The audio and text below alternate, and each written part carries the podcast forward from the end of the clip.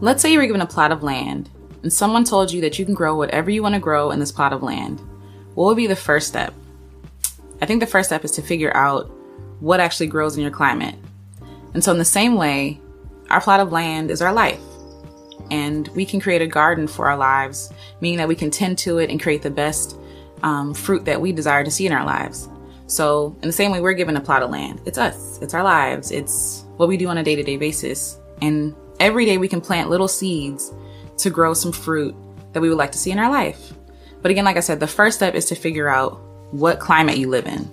And so, say you want to grow some fruit, right? We know that you can't grow oranges in Maine. And why is that? Because it gets cold in the winter. It's too cold. It's not the right climate. I don't know if it has anything to do with the soil necessarily, um, but it just gets too cold. Oranges need a lot of sunlight and a lot of warmth to survive. And so that's why you have a lot of orange groves in Florida. But you can grow apples. Mm. You can grow apple trees here in the Northeast because the weather permits it, because the climate permits it.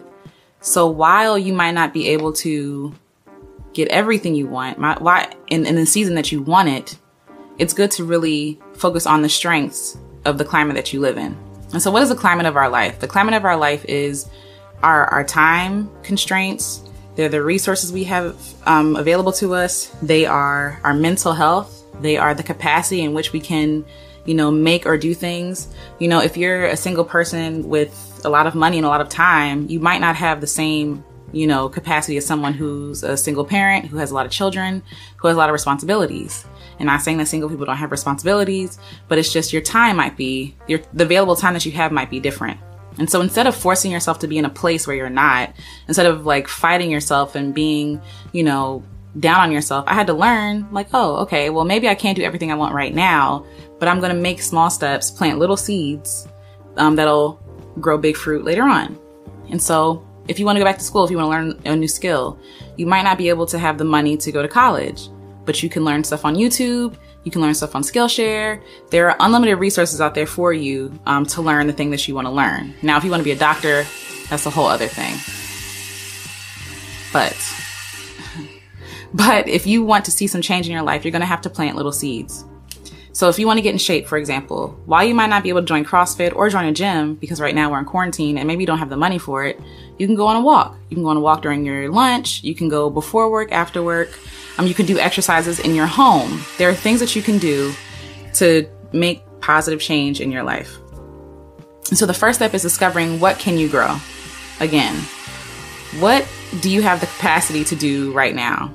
If you're just trying, if you're suffering from some sort of mental health um, issue, maybe you have depression, maybe right now the best thing that you can do is just take care of yourself day to day. But if you have the capacity to really make change that you want to make, then do that. Do it, do the change in which, in the capacity in which you can. So like I said, some of us have limited amounts of things that we can do in our lives and some people have unlimited. They can do whatever they want to do. And so it's really easy to look at your life and be down on it like, well, I can't do that. I can't do that right now. I don't have that money. I don't have that time. I don't have that, you know, courage or whatever. But with what you have, you can make little changes to see big changes eventually in your life. And so, using the exercise example, maybe you only have the capacity to fit in a walk at lunch versus someone down the street who can, you know, like I said, join CrossFit or a gym or something, and they see a lot of, you know, changes in their body physically right away. Versus you, it just might take a little bit more time. And that's the thing. Some plants take more time to grow than others. Some flourish a lot later, but it's still beautiful, it's still worthy, it's still good enough. So just like growing a tree might take more work than growing a flower, right? And um, it's really important that we be patient with that tree to get what we want and get what we need. And so in the same way, you should be patient with yourself and be patient with the fruit that grows in your life. So um, it's good to be honest about where you are and what you can do, because then we can actually be honest with the capacity in which we have, but also pay specialized attention to those fruits that you're trying to grow instead of just trying to grow everything. Because every plant doesn't require the same thing. Um, every climate can't do the same thing.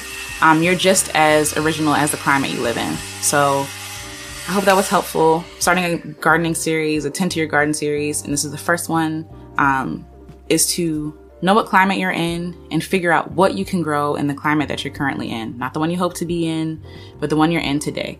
and let that help you to start making changes. Okay, so I hope this was helpful. And until next one, I'll talk to you later.